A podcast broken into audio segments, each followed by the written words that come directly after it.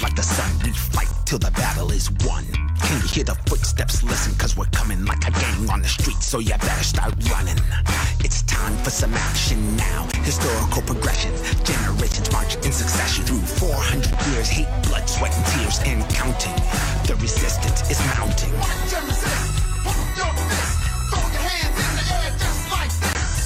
are the riders, another generation of fighters. I am Sharon Hinton, your host, here on another live version with another amazing guest. And we're live, and I want you guys to start thinking about calling to ask her questions because we're going to be talking about princesses and queens. But I'm here with a queen, oh, and you know, you. this is what we do. Tonight, we're going to be talking about Princess Day and Barbie, Black Barbies, mm. and the, well, what you have to go through to be your authentic female, black woman self. W- woman of color, okay, fine, but we're talking about black queens, black princesses, black femininity, black women, blackity, black, black, black on, black on, black. You don't have to be black to look at this show. You don't have to be black to support black people. You don't have to be black to tune into this show and to call into this show because we're taking you to another level. I'm your host, Sharon Hinton. We'll be right back with the illustrious, the glorious, the beautiful queen, Valerie Stevens. Be right back. Are you interested in learning to create television and web programming? Boston Neighborhood Network has what you need in our hybrid studio production class. Learn how to build a production in eight sessions. For more information, please head over to bnnmedia.org backslash services backslash workshops. Interested in becoming a radio DJ? Boston Neighborhood Network's 102.9 FM is offering a course of radio production that can get you started. For more information, please head over to bnnmedia.org backslash services backslash workshops. You know, when I tell you that we have amazing guests on my show, there's amazing guests on a lot of shows here at BNN Media. I've been doing this forever, it feels like, um, but I love it. It's almost like I do it the first time. I'm like um, the Tom Brady of television. You know, we win all the Super Bowls, we do all these amazing things. The Boston Media Producers Group that I'm president of, we just won a radio program award because we had the executive board of the Boston Media Producers Group.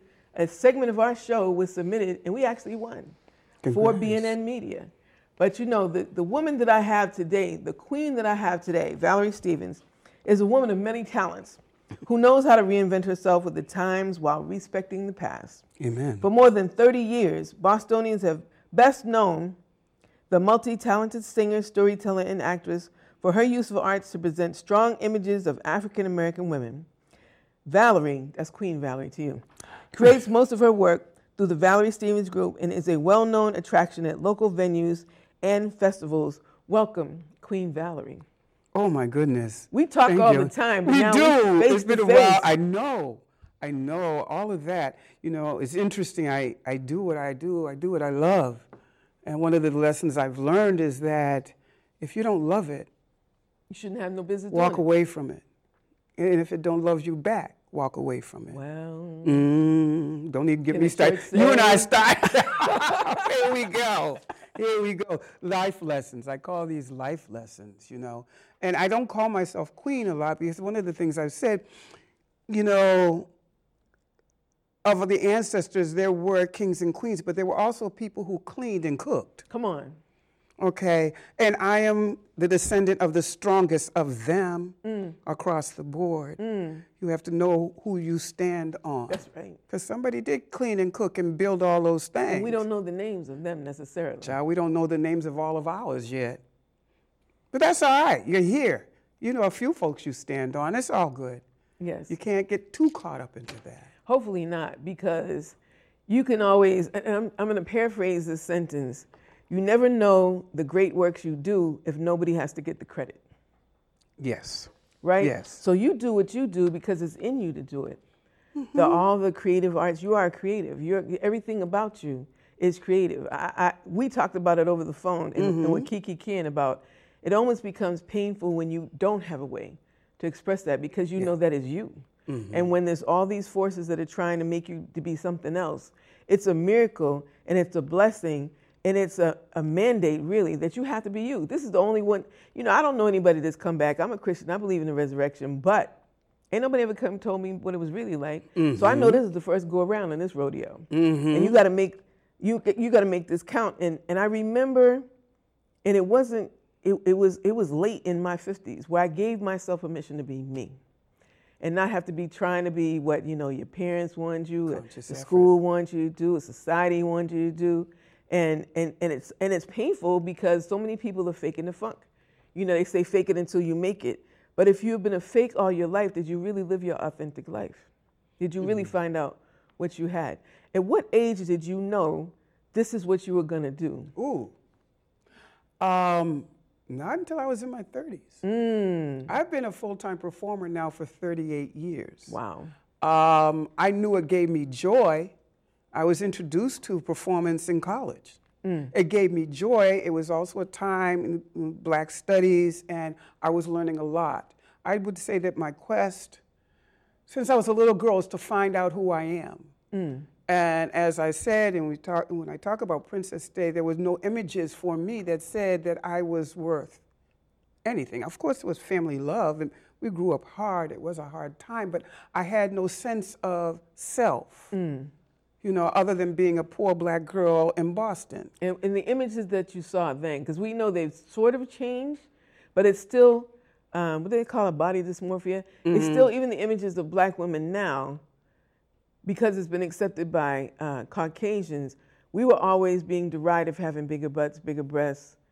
But now, you know, it's acceptable. And then people are going to get butt injections and really danger, endangering their health to look the ways that we look all the time, but then exaggerated, almost like a, a cartoon character. We become a cartoon caricature. character of ourselves. Yeah.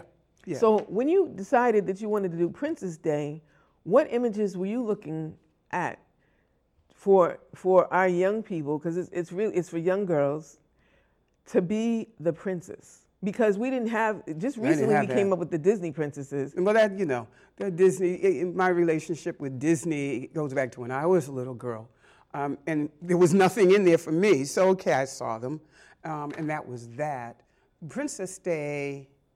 There's a couple of things, you know, and talk about imagery and how we are turned against ourselves. But that's a whole nother thing. With Princess Day, it was a very simple party for my grandniece and her friends when she was five. Wow. I lived across from the park. It was a beautiful park. And I knew she, I mean, the where the idea actually came from me walking downtown Boston, and she had her little princess outfit on, and uh, she was walking with me, and a woman, a white woman, came up to her and said, "Oh, oh, are you Snow White?" To a black girl. I said, "No, it's Princess Day," and that's where the concept came from. Wow. That's where, and I started thinking about it, and I'd go home and look at the park across the street, and I said, you know, we could throw a little party here for little girls and call it Princess Day. And that's where it came from.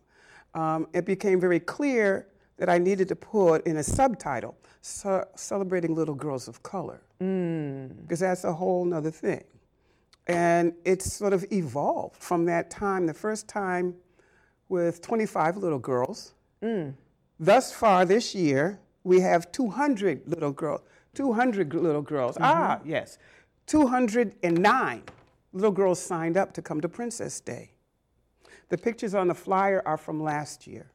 So it evolved and it became a place. And the first year I did, I said, "Mm, this is nice. Why hasn't anyone done this before? You know? It's so it's, you think it, you work it through, you do it. And we know how to do that. Well, We know how to do we that. know how to do it, but then you're the one that did it. Mm-hmm. And this is year 11. What did it take from you to co- go from an inspiration from your, your granddaughter, right? My, gra- my grandniece. Your yes. grandniece Mm-hmm. to now it has become like an institution. Like you're the only one that's known for it now. Princess Day. I know. We just automatically associate it with you. Like so, if somebody else came up with this, like, oh, is that Valerie? We wouldn't even think about anybody else doing it. So so how did it go? What did it take? Because I, another friend of ours, Toy Burton, when Mm-hmm. I've had her on my show, she's like looking around. She's like, well, how? Why did everybody else have a, a, a Dorchester Day and a Jamaica Plain Day, and we don't have a Roxbury Day? ask yourself the questions and follow through. I mean, the first one I paid for. And I decided we wanted to do another one. A couple of people asked me about another one, and somebody told me about GoFundMe. You know, I didn't know what that was. And so we set up on GoFundMe, and people were sending money to it. Um, and it was it's word of mouth. We didn't really start getting any kind of media coverage until three, four years ago. Three, four years ago Wow. it was always through the community making flyers and putting it online and sending out GoFundMe. It is truly a community funded event. Mm. And, you know, I couldn't go buy baubles and things until I knew how much money we were going to get. And other people started to come in, and I started getting calls from throughout New England, New Hampshire and Rhode Island. I'd like to bring my daughters there. Is it okay if I come?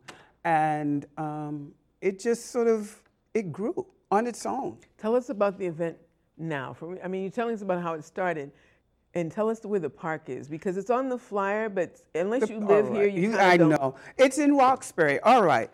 It is, all right, Bostonians. It is what is was called the Dudley area. For those who are new to Boston, it is now called the Nubian Square area. Right, right. Okay. And it is on Moreland Street, right up the hill. And it is halfway down Moreland Street. It's right where I live. I put it in the park where I live. Yeah, okay. Um, and so that's where it's at.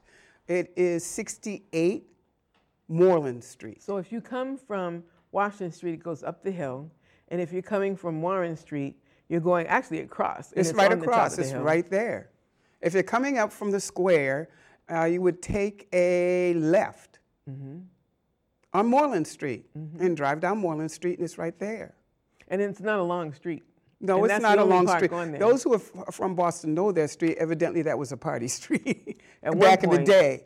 One point, yeah. Um, And they used to call this Scooby Park, and but now That's it's right. Gertrude Howes Park, or a playground. It's a beautiful. The little girls love the playground.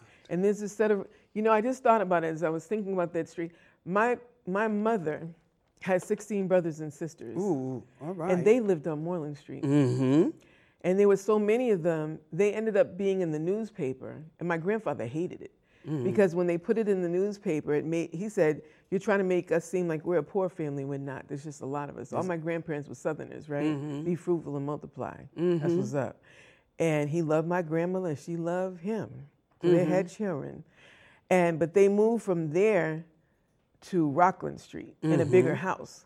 But they actually lived on Moreland Street. I remember coming, it's like a brownstone, but it's got less stoops. Yeah, But a brownstone on the left. So I do, and there's a historic church too, across from the park on that street. Mm-hmm. Right there, yeah. I mean, I, growing up in Boston, I mean, I, all right, I'm a South Ender by birth, um, but I went to school up there. I went to St. Joseph's Academy. Oh, wow. And I graduated from St. Patrick's High. So I was up in that area. And there were a lot of families who were buying up those houses, if I remember correctly, because the area at that time was considered less than, Hmm. put it like that. But now, it's more than. Once we roll up, it's always more than. It's than. like, okay. Amen. Okay. So, yeah, and that's where it is Princess Day, celebrating little girls of color. There are giveaways, uh, books. I bought a whole lot of books from Frugal Bookstore. which is a black bookstore. Black bookstore Square. right there. And so, free books. We supply the things for them to make their own crowns and sashes. So I got the baubles and the jewels and all of that. Um, I brought in sashes because the, after two years, the princesses started bringing their own crowns, and I wanted them to make something. Uh, we have a DJ, live music, dancing, face painting. And what time does it start? It starts at two, which means Oh, this is beautiful. early. Look at this photograph. Which year Yeah. is this? Was this Oh last my year? goodness! No, this wasn't last year. This was oh about four years ago. Before the pandemic. Yeah, yeah, before the pandemic, and what's happening now? See, that's one of the uh, we've had different designers for the Princess Throne Room. This year we'll have a photo booth in there, um, and people can come in. Oh, yep. Myself, yeah, I'm a battle. Oh, yeah. It goes back. Ah, that's one of the little girls with Miss Boston. That was is Gabrielle Torres, who was Miss Boston at the time. She called me and said, "Can I come? Can I help?" Mm. You know, and I've gotten other calls from beauty queens from pageants, and there'll be some that are coming this time. They want to help, and they're all of color. It's just it's just a fun time. I've seen women cry because the little girls are so happy, and that takes us back to where we were. It's very emotional. They come in and they're happy. So you know, snacks, giveaways this year. Um, Broadway over Boston is giving away some things from memorab- um, merchandise from Frozen, which is a, mu- uh, f- a musical that's coming to Boston in the fall. They're giving out tickets. I want to go. Listen to you. Well, you can come down and talk to them, find out if you get some. T- Last year they came and they gave away 125 free tickets to Anastasia the musical. Really? I didn't want to see that, but I do want to see Frozen. Yeah. and it just sort of go. I'm very happy about it. It is a lot of work. Um, because we're, you know, paying attention to the weather, but I was talking to somebody. To make it happen there's over 50 people mm. who are volunteers and workers mm. as a part of this. It's become huge. You have so much stuff. The NAACP I know, I've done a lot. Award, the Urban Music Award, Yeah. the Get Connected in Boston Legends and Pioneers Award, just got one New from England Fad. Foundation, and the band's, oh, that's my girl, Kat. Cat. She's she's, CatsTheBomb.com. She is my sis and my mentor. Brother Thomas Fellowship. Now, what is the Brother Thomas Fellowship? It is a you are nominated by someone for the work that you've done, Mm-hmm. and it is a gift of ten thousand dollars. Amen. Yeah. Um, can we get the phone number up there because I want people calling in and actually participating in this. Uh, you know, and some of y'all will see me on the street and I say, they say, oh, we saw that show, that was fantastic. and why didn't you call? Because there's so much information, I didn't interrupt y'all. But we actually want you to call and talk to Ms. Valerie Stevens, and maybe you too can come and donate and help out and bring your.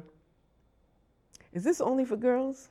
No, well, it's celebrating girls, but it's for everyone. Little boys, people come. I've had adults come make their own crowns. Mm. I've had adults come dressed as princesses, little girls as superheroes. You know, I've had a few Wonder Women in there. Little girls dressed up in one. It's for everyone who wants to come. Uh, there are no princess police, and I've had to say that to somebody. What, what does that mean, Princess, princess police, because someone asked me. Oh, there we go. Yeah, see? Someone asked me if little white girls could come. I said a couple of things. One, if you're an adult, you read this. If you want to bring your child, bring your child. Understand what we're celebrating. But it's open to everything. And what I found is the girls, they don't worry about the race part. They brought their friends. Their best friends were white, they brought their friends there. We put political things on the children and ideas in the children's heads that They didn't that- come with. it didn't come with.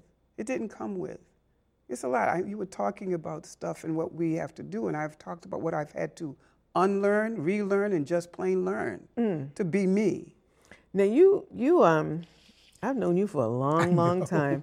You and that's not a bad thing. No. Um, that's a wonderful thing because I've uh, and we talked recently about as far as I remember, Mm-hmm. right now you're the only storyteller that's doing what you're doing in Boston. Yeah, I mean, I remember Brother Blue, yeah. and so there are certain people, and there was a couple other people, but, but right now you're the storyteller that I know of I'm that's the been only- here, feel- yeah. that is that has a claim, that has the skill and craft. Where people that you have to have that for people to want to listen to you, especially now when everything is so quick, quick, quick. Yeah. And so you have to have this spellbinding, inspiring um, voice.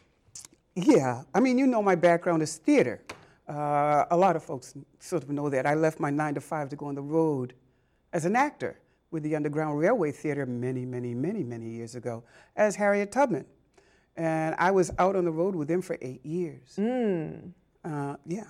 And so my, one of my strengths as an actor was um, monologues, being able to talk directly to the audience. And when I came back, I said, well, you know, I have to f- figure out ways to pay rent. And that was my strength, so I decided to become a storyteller. And so to develop my skills, then I, I, I took a couple of classes with Brother Blue. who's very supportive in the work that I do. Um, and in terms of poetry and music, because I'm known for doing that, my love for poetry and doing it a la Last Poets or Gil Scott Heron, you know, and, and adding jazz to it. Um, and then one time I couldn't find a vocalist to Mm. sing the song, and I do the poetry, so I decided to become a vocalist and Mm. do my do it myself, and that's how I became a vocalist. I made the decision. Opportunity and being prepared for that opportunity. Yeah, understanding what it is, and you know, and learning from people.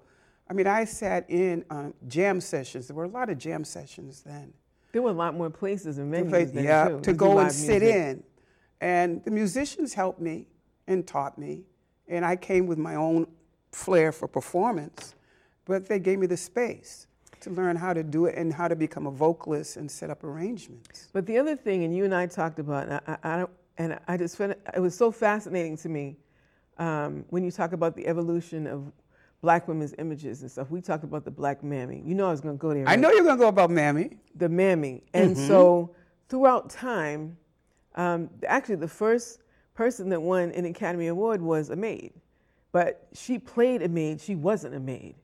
Right? And so when you saw her, Patty like in Harlem, and what, that's right. When you saw her in, in real life, she was decked out with furs and Oh, velvet yeah, and she whole made good thing. money and put in money and helped support the first NAACPs. She was one of their patrons and benefactors. Yeah, I mean, you know, I think I'd said this to you. And growing up here, um, being a tall, big girl, um, the worst insult that I could receive, and I did, was to be called mammy. Mm. You mammy self. Um, and Or I- Aunt Jemima. or Aunt Jemima, to, yeah, falling all into that. And the first Aunt Jemima made good money. Um, but we weren't taught that. That was, you know, being taught to be ashamed of your body or feel less than. I tell people that I became political with the first breath I took when I was born. Not by choice, but by necessity in order to unlearn that stuff. So, yeah, I created a play uh, one woman play about mammies in this country, in the history of mammies in this country. Um, called The Mammy Diaries. And uh, as a part of it, during the course of it, I put on blackface. Um, the reason, well, I did a play, Neighbors, and I wore blackface, and I was fascinated by the response to that. But also, I wanted to answer a couple of questions. What is the price of assimilation? And who determines our aesthetic? Um, I, I had just come back from Ghana, and I had a beautiful black mask with red lips and all of that, and that was considered art. When this happens, we are considered less than. So stereotypes to manipulate our economic, you know, economic ascent because, you know, the stereotypes didn't come from us. And we had to fill them sometimes to survive because you're an artist and you only could be in vaudeville. You could only be, you had dark skinned black people with blackface on and white lips because they would not allow you. When I say they, the audience, the producers, the people that were paying for us to perform would only allow us to be that. out of the minstrel period, Out of the minstrel period. and Amos all and Andy that. originally were white boys, and then when Oh you yeah, had to see and in blackface. in blackface, and blackface. Um, yeah. So in studying mammy, excuse me, in this country, and yeah, the mammies, because there's mammies everywhere. They use the term mammies in Ireland for nannies. They call them mammies. Um, I realized these women raised this country. They raised this country. And it gave me, I'm glad I did the research because I just really didn't know. And just to study the whole history of them from, you know, Uncle Tom's Cabin and all of that about Uncle Tom and all of those things. Um, but to put on blackface is very emotional for the audience. in what way? We're taught to hate ourselves. And, and you become educated and intellectual, but there's an embarrassment. There's still a shame in there. And I learned that when I was doing Neighbors and performed in blackface. Um, we have learned to intellectualize racism and as a way of getting away from the emotion And internalizing it. internalizing it. And I saw that. And when I, the last time I did um, the Mammy Diaries, I did it at Emerson. And I'm glad the lights, the uh, house lights were at half, 50%, because I could judge as I started putting the blackface on, I could feel the audience shift. You could feel the energy shift. So I would stop the show and say, Tell me how you're feeling. Right in the middle of the play.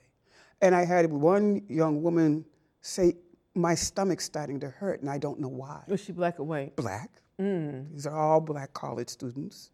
I had one man say, I want to come up there and slap that brush out your hand What? just because I'm putting on two colors black And and, red. Red. I Oh, didn't do the white. red lips. I you had the red white lips. Okay. Yeah. It was emotional, and they didn't know why. That's the part that really affected me. They had no idea why they were feeling physical, angry Mm. by me putting on two colors. You know, I, I'm sitting here and I'm thinking about the times that I've actually been in plays or performed and stuff. Mm-hmm. And I remember uh, for two years, it- so there was an ad in the Bay State Banner. They were looking for Roxbury residents who um, remembered around the time of Malcolm. That, that was the ad, right? And um, so I went down and, and I, you know, I went down and they would give you a free copy of the autobiography of Malcolm X, which mine was all ripped up and raggedy. And there ended up being about 22 of us helping this playwright who was writing a play about Malcolm X. And so he had community groups in Harlem, um, in Detroit, and in Boston.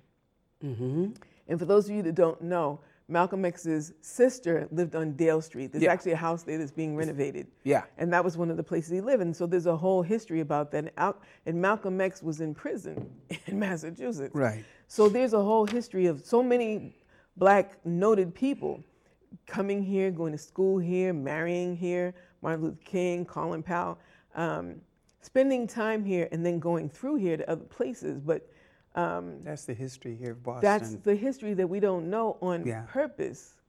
But then when I'm thinking about this, the, there's a reason why we don't know this history. And right now, there's this whole controversy about critical race theory and who can and cannot teach African American history. What is your take on that as a historian? Because you are a historian, you're not only learning it, but you're passing it on. What is your take about this whole pushback? Why is it happening? There are a lot of things that I see happen. I've come down in my years that bring it down to two reasons fear and insecurity. About? Everything. Racism comes from fear and insecurity. You're taking something from me. I can't allow you to get more than what you have. Mm. I'm afraid. I'm insecure what you're going to do if we allow you certain equal power. You'll take over. That's fear and insecurity. If you look at, you strip down all the stuff, that's what it comes down to. I have to control you. Because if, you, if I don't control you, you'll take over. You'll take what I see as mine. Well, what they took in the beginning. Yeah, I see what you're saying. That's another but you understand. Yeah, you understand what I'm saying. I do. My take on it, it is very. I've spent my life figuring out who I am. Hmm. From the time I was a little girl, I was always um, very uh, inquisitive. Hmm. Who am I? How does this work? Where does this come from? And why am I here? What am I what doing am I supposed here? to do about that? What is this like? I got in trouble as a kid because I would tear things apart. I almost set my own hair on fire trying to hear the gas. I've always been inquisitive, and I've always been willing to go to the edge as I find myself, you know. Um, and then as I started to find myself via Africa, and this is through school, college, not high school. I didn't get any of this in high school. It was in college. I studied with folks out of UMass Amherst and all of those wonderful. Well, hold on a second now. Yeah. Uh, because we got to take a break. And you know, John Lewis was the one talking about good trouble. Mm-hmm. When you want to try the truth and you want to be that truth, use a troublemaker. So we're going to take a short break. We talked about controlling insecurity and mm-hmm. controlling the narrative and controlling the imagery. Mm-hmm. When we come back, we're going to talk about Black Barbies. So there's a short segment right now about Black Barbie and princesses and images and who should be writing your narrative, who should be writing your Who story. determines who determines your aesthetic? Who determines your aesthetic with Valerie Stevens on another level. Mm.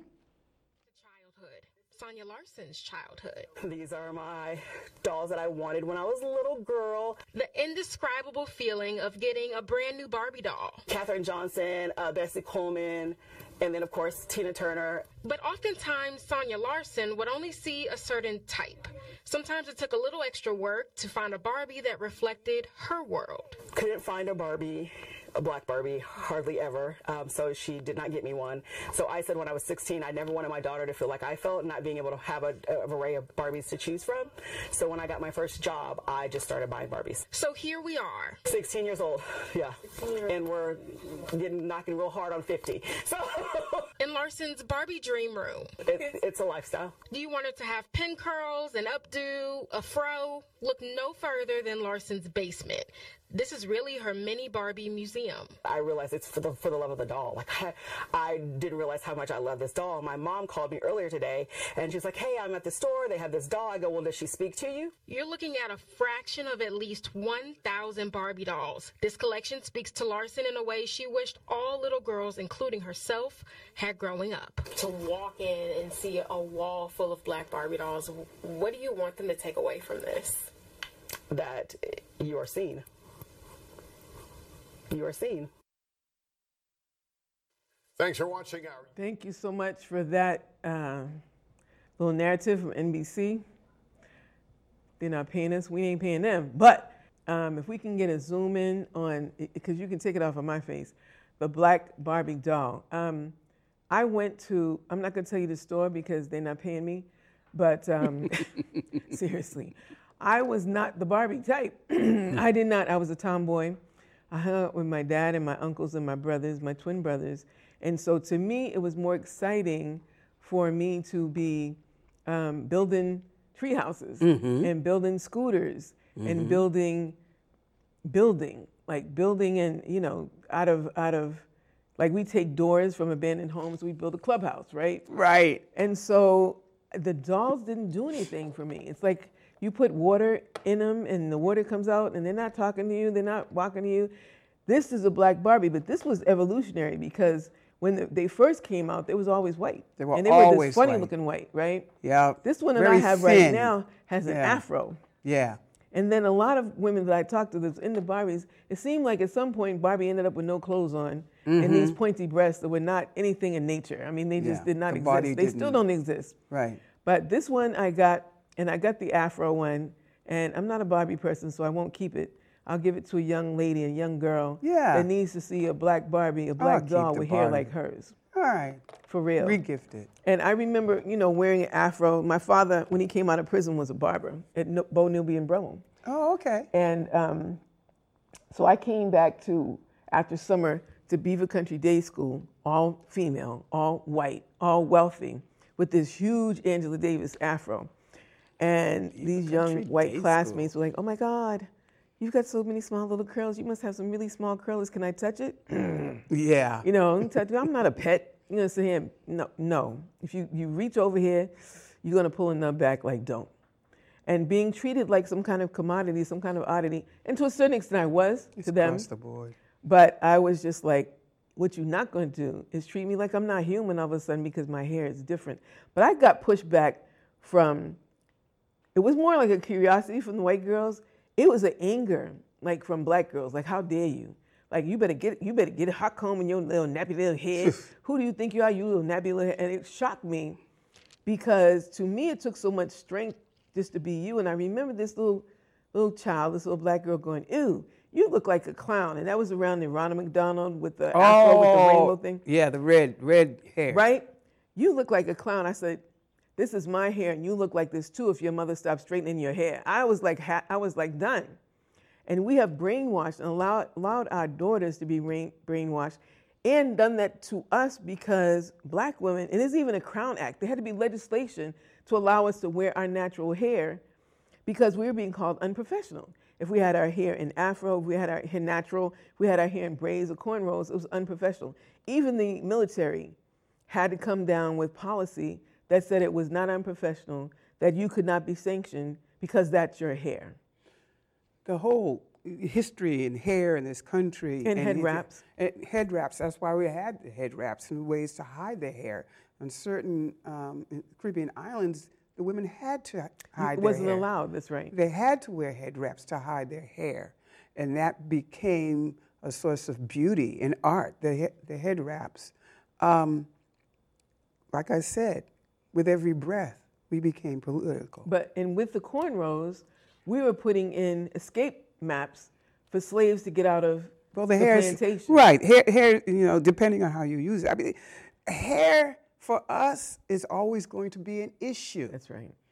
I've gone through it all. I mean, I straightened my hair as a child. I remember sitting on those, you know, uh, phone books I remember that at the back of your neck, all over the head. right? And I sweat, the back of so yeah, ears. it was a whole thing. I, at a point in my life, I decided I'm getting off this train. You know, I had locks for 28 years. Mm. Um, I cut them off and realized how much I hated combing my hair. And so I finally just shaved it off. And even with that became a political thing. Oh, yeah. Oh, yeah. Are you okay? You're not sick? What do you mean? I've been liberated. I had braids that. down to my elbows Mm-hmm. uh, because I was DJing and I was so busy with DJing in Mm-hmm. school. It was just better to have my hair in cornrows because I was too busy. And I remember when I just got tired of it, got heavy, and I, I walked up the street. Guys were whistling and everything. And I walked up the street and got my hair cut off. I came back down and they asked me if I was a lesbian. It's like I just cut my hair. I didn't change anything else. What are you talking about? said, political from your first breath. And it's all, it, it- fine. I thank God for making me a black woman. I say this at my birthdays. Thank you. It ain't been easy, but I cannot see my world in any other way. You know, and the work that I do from and the things that I learn. Um, and how I use, I've been blessed to do art and be inquisitive. One of the comments that you hear from now your princesses, you've been doing it for 11 years, they start off as children, now they're women. Mm-hmm. What are some of the comments that you've heard from your students and from your participants as a result of you making that stand, that political stand, to be unapologetically, authentically you? The little ones, what happens with the little ones, I see it during the year mm. because I run into them outside, you know, at the supermarket or somewhere else. And the little girls who are a part of Princess, they run to me and they want to hug me, mm. you know, because they know that I've created this, this event that they have a good time at. And that means a lot to me. But I watch them, and if whoever comes down, you'll see they are so happy to be among themselves and playing with other little girls who are all dressed up, you know. And I've gotten a little, a lot of little plastic shoes that end up getting left in the park. They're little plastic high heels that they've kicked off, um, and just to play. I don't allow anyone to sell anything, and I tell folks, you know, I grew up poor. And I don't want any parent to say, no, baby, we can't get can't this right now. we can't afford it, We can't do that right now. I will not put an adult in that situation.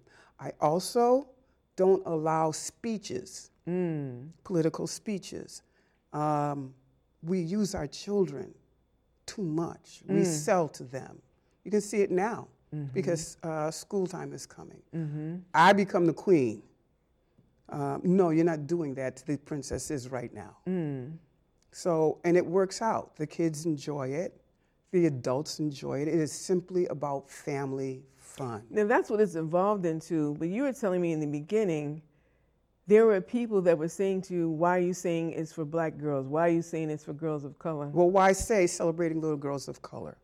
Um, in the middle of Roxbury, I heard this. Um, and I got very angry because I was, sometimes I get angry at ignorance, the level of ignorance.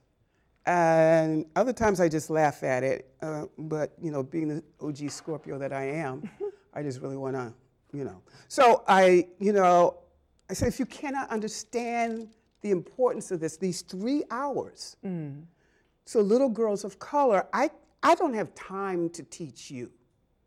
These were adults. These were adults saying this. This was a kickback. You know, and the one, there was a brother who gave me a grief, and I said, "Do you have any children?" No, I have boys. I said, "Uh huh." That's a little different. Mm. But you still can't see the importance of these three hours out of 365 days. Mm. I don't have time. Mm. I spend a lot of time teaching folks. My energy now is for the world that's come for the young people and the world that they're going to have to deal with because some of the stuff that we're talking about now, you're talking about critical race theory. We went through something like that, and it's mm-hmm. coming around again under a different title. Mm-hmm. Okay, so my job is to try and help my community mm-hmm.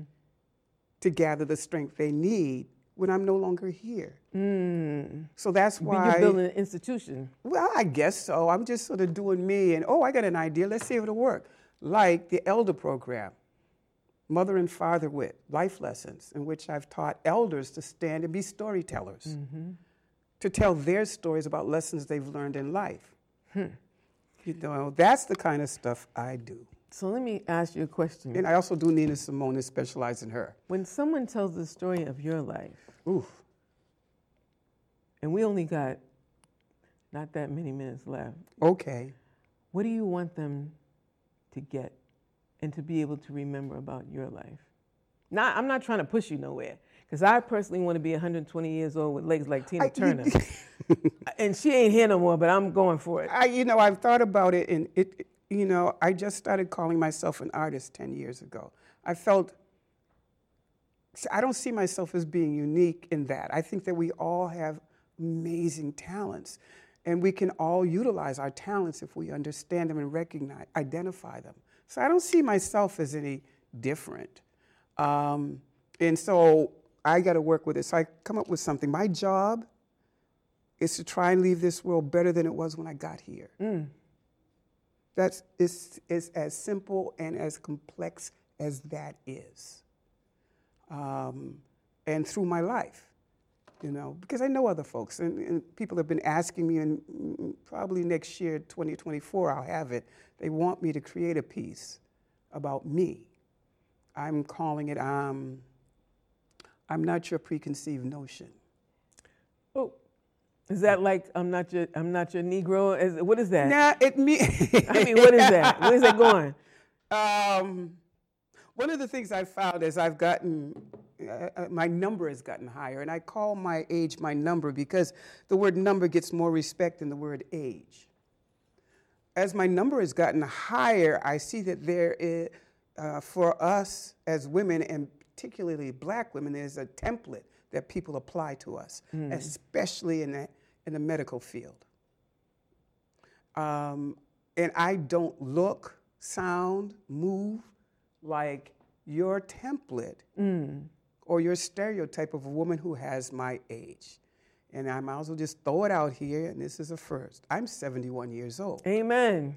okay? Um, Lord, I just put it out there. You look good. Oh, I didn't say I don't look good. Well, come on now. But you know, there's a way that people expect me to be. That's right. Especially in, you know, in artistic fields, especially in music, And especially women, especially women. As, yeah, because it's hard. yeah, yeah. It is hard, but I enjoy my life with all the pain and the confusion and the challenge and the joy. It's pretty cool. Hmm. I- I'm satisfied. Well, You know. we're gonna I've- preaching up in here. Yeah, You know hey. Well, I can kid, I laugh, you know, there are things I just laugh at, you know. now you just finished performing this Saturday. You said it's going to be the last time for a while. Yeah, Why? I'm tired. I have been doing this, uh, like I said, for 38 years full time, and there is a market, but um, for example, in June, I did eight shows in eight days. Mm. February, nine shows in eight days. Mm-hmm. And theater and music and storytelling. I created a play. I need to pull back. Mm. Okay? When it stops being fun, or when art becomes work, Yeah. you need, you need to back up. And I love the work that I've created, um, and I needed to step back. I've learned that you go through transitions periodically. It might be every decade or so, um, and I've been open to that. I change and move and change. So I don't know what I'm getting ready to do. I see. You just took the words out of my mouth. You're gonna ask me what I'm gonna do? I don't no, know. I was going to say, what is it that you haven't done yet that you want to do? I want to do more. Oh, There's a couple of shows I want to produce, I want to get funding for. One is The Heart of a Black Man. Now, a lot of the things I create are based on situations I find myself in. And this was a few years ago, and I was talking to a very good friend of mine who really helped me out through a lot. And I turned to him, I, I love you. And he checked back and said, Whoa, whoa, I don't want, well, I don't want to get all graphic, uh, but I then started asking other black men. I told them the scenario and I told them what had happened, and they understood. Stood. And then one brother who's well known here, he said, You don't want to see my heart because you'll think I'm weak. And it was the saddest thing I have ever heard. Um, and I wanted to create a piece. I don't want to act in it, I want to produce it, an original piece talking about the heart of a black man Wow. with artists creating original pieces. That's something I want to do. Um, there's other things. I want to produce more. I mean, I love my Nina Simone Produce show. movies, plays. I'm more theater and music, concerts. Okay. I've done a series of, I wrote the history of blues for the House of Blues. I did the research many, many years ago. Mm. Um, and I specialize in Nina Simone's music. Mm-hmm. Um, yeah. My latest concert Why was Nina Sim- Simone? Because her work is so powerful. I saw her my But freshman so was. Billie Holiday, and so were Different- and di- so was Zora Neale Hurston in terms of a, a writer. But why Nor- Nina Simone? Nina Simone, the wording of it. Mm. Her lyrics are powerful, and even though a lot of them are 50 years old and plus, they are still applicable. Mm.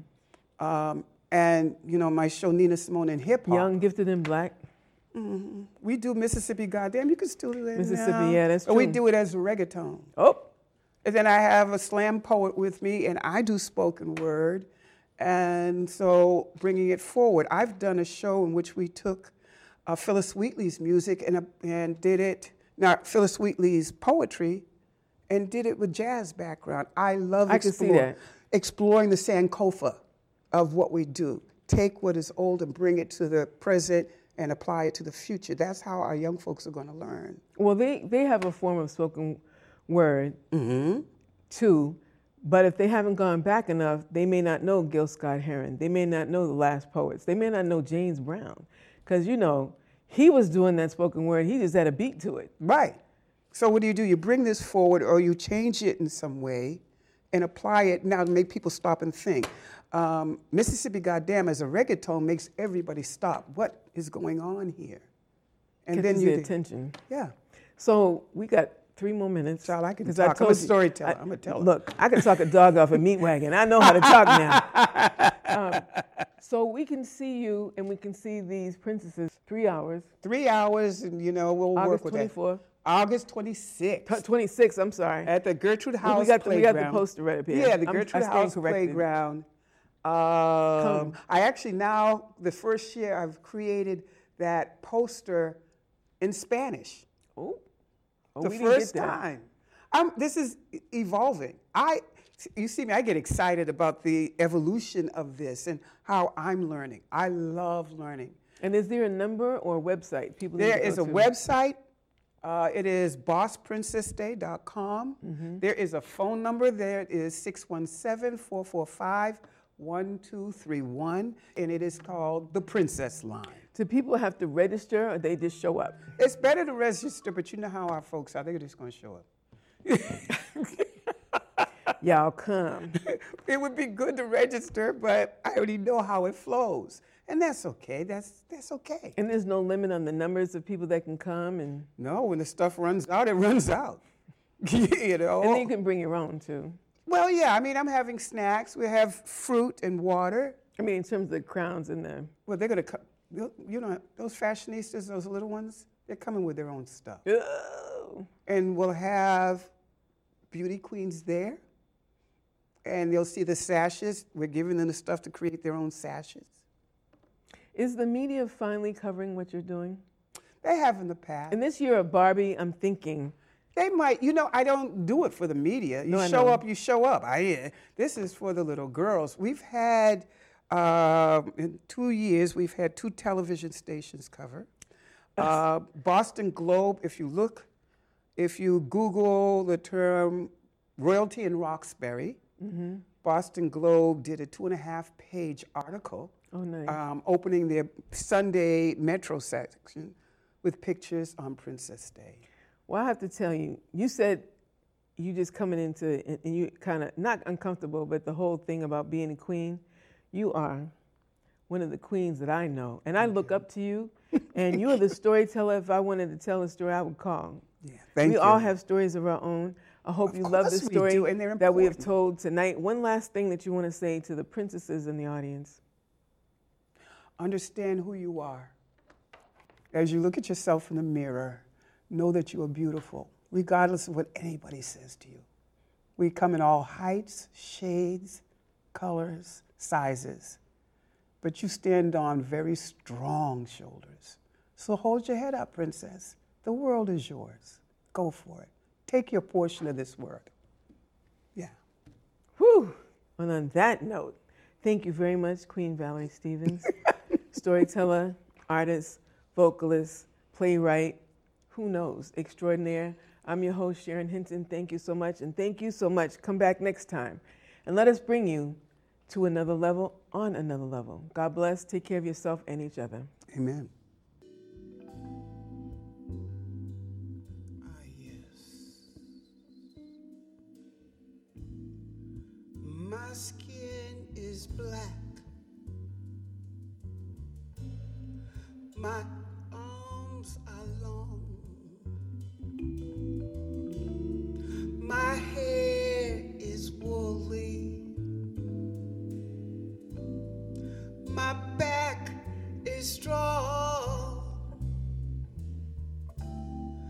strong enough to bear the pain inflicted again and again.